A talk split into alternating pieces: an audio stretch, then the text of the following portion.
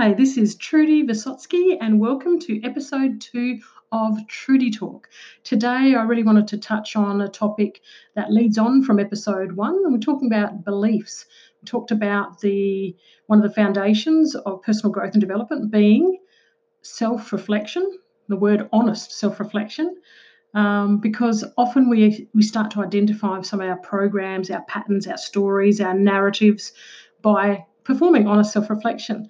So I encourage you again today to have your notepad and pen handy because you may just get a few little aha moments along the way or after you finish this podcast. So we all know that uh, often we have really great intentions and sometimes we just don't follow through with things or things don't seem to work out the way we would like them to. So, you know, we often might even tell ourselves, look, I really want to change, something's not working, but something seems to stop you from sort of taking action in that particular area of your life. You know, you know that you want to be happy, or you know that you want to have a loving relationship, or be healthier, or wealthier, or, you know, enjoy your career. But you somehow find roadblocks at every turn. Okay, that might sound familiar. And a lot of people, what they do is they actually they attempt to use willpower they uh, get themselves into certain states and they they really push they push to achieve some of these things but a lot of them are still very short lived and one of the things that i've found personally and you may also experience this is that the heart of all this lack of action is really just a cluster of negative thoughts and limiting beliefs when they all reside in your psyche. So unless we address these limitations they are often going to have a stop, start, stop type of cycle. So sometimes we're a little bit too close to our problems and limitations to see what actually is causing them. So while the solutions often found really easily and the process is simple, the core of the problem or limitation is usually found within our neurology, and that's within our thinking process at an unconscious or subconscious level.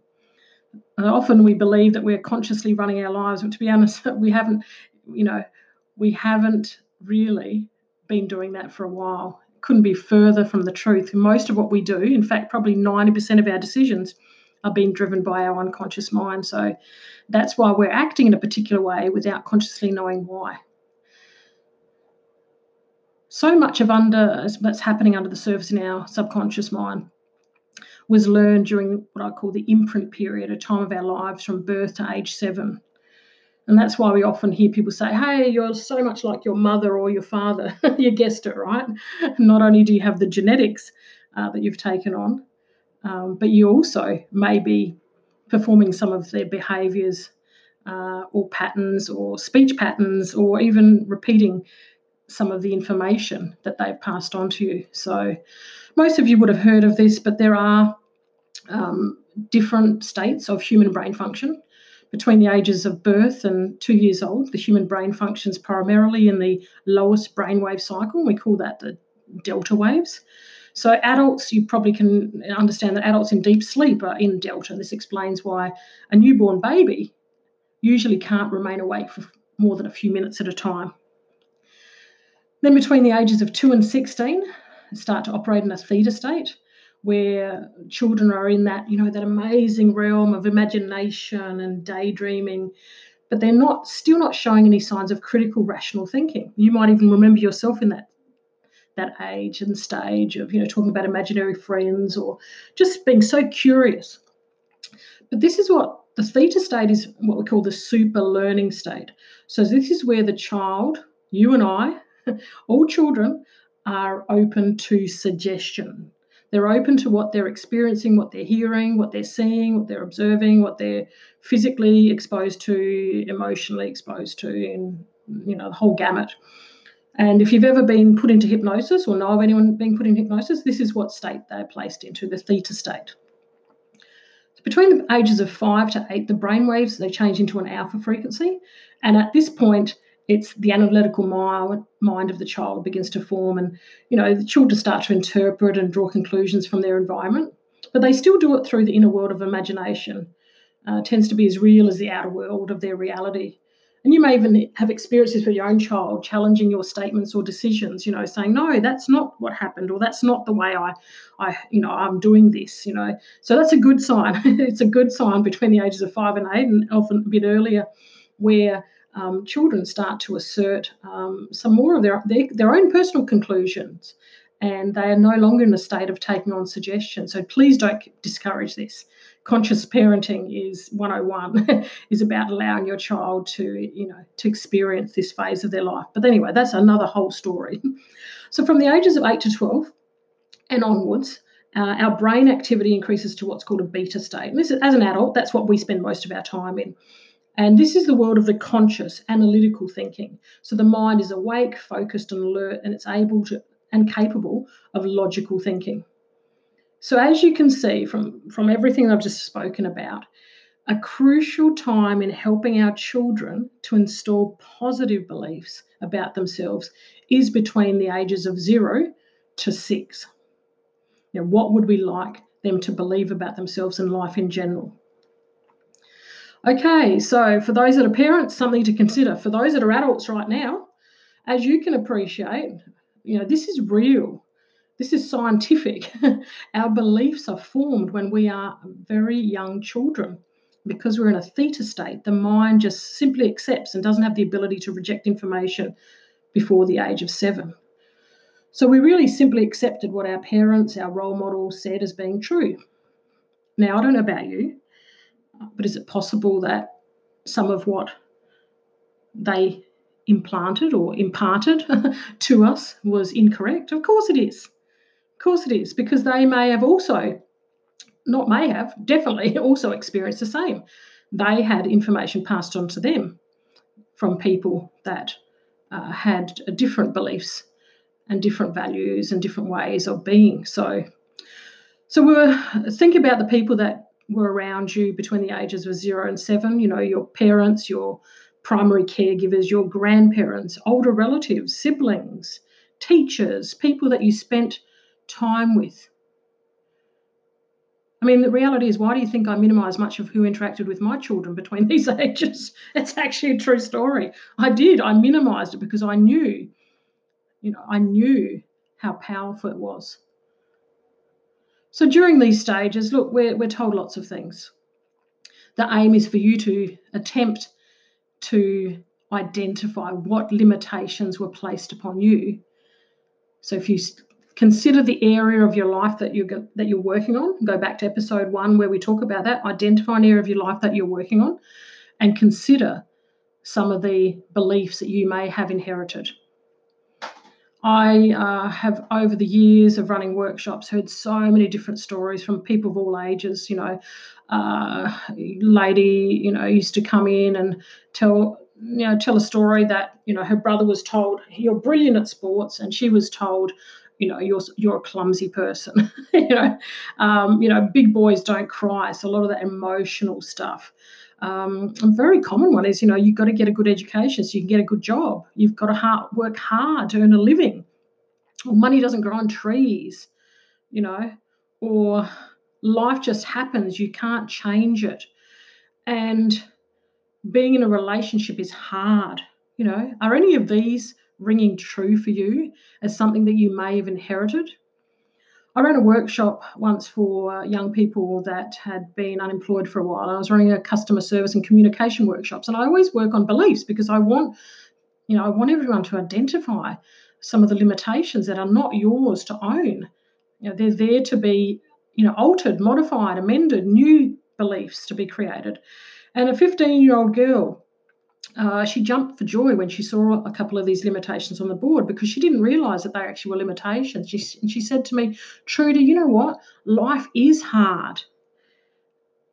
And so we proceeded over the next four hours of, of really starting to unravel, uh, you know, where that had come from, why, you know, why did we need to actually ad- adopt that story as our own? So, so in other words, the ideas and the beliefs that are given to us without first being confirmed as helpful by those doing the giving, then we accept them as true. And even though most of those ideas aren't even helpful or even true, we often go about life fulfilling them because a part of our mind or our brain called the reticular activating system, which is our target. It's a, it's a, a part of us that actually looks to confirm what we're looking for. So, if at a subconscious level, your psyche is looking for life to be hard or looking for a relationship to be hard, you can guarantee you're going to find it. The good news is that we can amend, change, and alter our limitations, but we've got to first identify them. So I want you to consider the analogy of, let's say, an onion. An onion's got many layers. It can be peeled off to reveal more and more layers. So similar to the onion, we also find that sometimes it draws a few tears, but they don't last for long. But sometimes we have to unlayer. We have to start examining our words, our actions, our thoughts to reveal what really lays under the surface in our subconscious mind. So when you examine your thoughts and your actions, the things that you say on a daily basis, if you start to track them, you will identify some beliefs. They'll reveal themselves. So stories, programs, including self-limiting beliefs, are like little monsters we've stored in our mind. They're negative thoughts and mental blocks that we have to consider are not serving us anymore. You know, sometimes they fill our minds with anxiety, fear, and worry, and our beliefs are what forms our habits. The reality that you're living today is based on every belief and habit that you have. Every action, every reaction you make is what you've been habitually led to believe is the correct way to respond or act. These beliefs become factual for us, whether they're true or not. So, a lot of what we are performing or underperforming in life is based on our foundations that were set by people that you know maybe meant well but didn't necessarily realize that we have our own path our own journey to follow. So i want you to think about what's you know being said and understand that a belief is simply a thought that at a subconscious level you repeat to yourself often and eventually convince yourself of being true even when it's not true. So we need to now realize that some of our limitations don't serve us our limiting beliefs need to be identified. So I want you to consider over the next couple of days, you know, watch the discussions you have. What words are you using? Are they limiting words? Observe the things you say, the things you do, the things you believe. Because the more aware you become of some of your story structures, your language, your self limiting beliefs, you'll be able to make the necessary changes in order to reprogram your mind However, in order to modify these programs or limitations, you have to first accept that some of them are not supporting you in your current life. I mean, during episode one, I covered the topic of honest self-reflection. So if you haven't listened to that, you know, get make make sure you take the time to do that. It's only 12 minutes of time. you may have heard that famous quote, whether you believe you can do a thing or not, you're right. You know, by Henry Ford. So here's a list of a couple of typical self limiting beliefs. I want you to ask yourself are these on your list or do you have some different ones? I'm going to make sure that they are left. I'm going to make sure that they're written up in the in the content part of the podcast. So if I'm going too fast, uh, you can repeat it, or you can just simply go and read them in the content part of the podcast. So these are some common beliefs Oh, I've got a lot more to talk about in the next episode as well. But a lot of people say, you know, I should be further along than I am right now. Some people say, I better not be too happy, I'll have further to fall when the joy ends. You know, any of these seem familiar to you. You have to have money to make money. Another limiting belief is I can't rely on others to support me. I have to do everything myself or I have to stay in a relationship because I can't make it on my own. I'm not capable. This is a very common one I've heard for years and years is that everything is harder for me, Trudy, because of my dot, dot, dot, dot, my illness, my age, uh, my weight, my stamina, my religion, my nationality, you know, whatever it may be You know, everything is harder for me because of my. What's your story? Ask yourself. You know, people say, I'm not old enough to do that. I'm not young enough to do that. I'm not clever enough to do that. I'm not pretty enough to do that. I'm not muscly enough to do that. You know, people have these stories running. Ask yourself, what's your story? A lot of people have uh, situations where there are some, you know, like an expectation and a limitation. I can't be happy until he or she changes. You know, I must serve other people before I serve myself. I can't make decisions without other people's approval. I have to say yes to everyone and everything. I must be perfect in everything I do. And that particular limiting belief touches on in the first episode of talking about the fact that sometimes, you know, we have to be willing to accept our amazing imperfections. and one that we have a lot here in Australia, and that is um, such a limitation. You know, the I must not boast about my success. You know, who said that? We're here to acknowledge and recognize, you know, when we are moving forward in amazing feats and also with amazing challenges that we overcome. So, one of the things that I've found is a lot of those limitations and the many more that I'll cover in another podcast all can be broken down into fears. And fears themselves are broken into many categories. And I've, these are some of the ones that I've selected that I find that many of our limitations fit into the fear of not being enough or good enough, the fear of not being loved, fear of rejection, fear of success, or the fear of failure. So, what I'd love you to do is, I'd love you to write down in your notepad what are some limitations that you're identified that need to be considered and resolved and rewired or new beliefs created, new foundations for your life created so that you can enjoy being and having an amazing, unlimited life.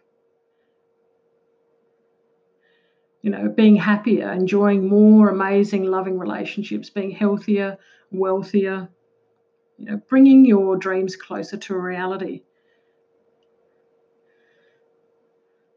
I'm going to share more about fear in the next podcast. I'm going to also share a few more limitations with you that you may like to consider as identifying whether they relate to you or not. But listen to the words that you use over the next couple of days, to the actions you take, or to the things that maybe you could identify being a limitation that you inherited and are now willing to uh, release so that you can write a new narrative, new stories, new programs, new patterns that better serve you. Much love from me to you. I look forward to chatting to you again soon, where we're going to dig a little bit deeper and uh, continue the topic of limiting beliefs, but also relating to fear. Have a wonderful time, and I look forward to chatting to you again soon. Bye for now.